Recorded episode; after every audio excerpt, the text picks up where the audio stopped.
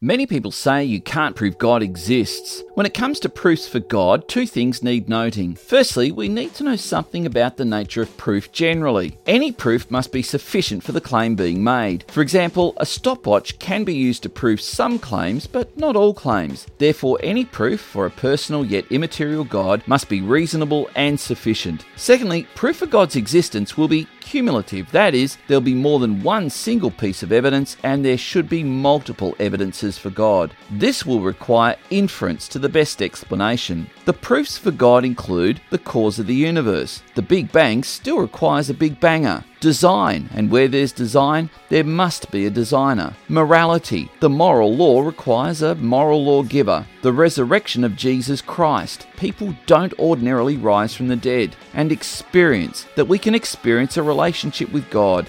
And it is perhaps this last one which matters most. I'm Andrew Corbett.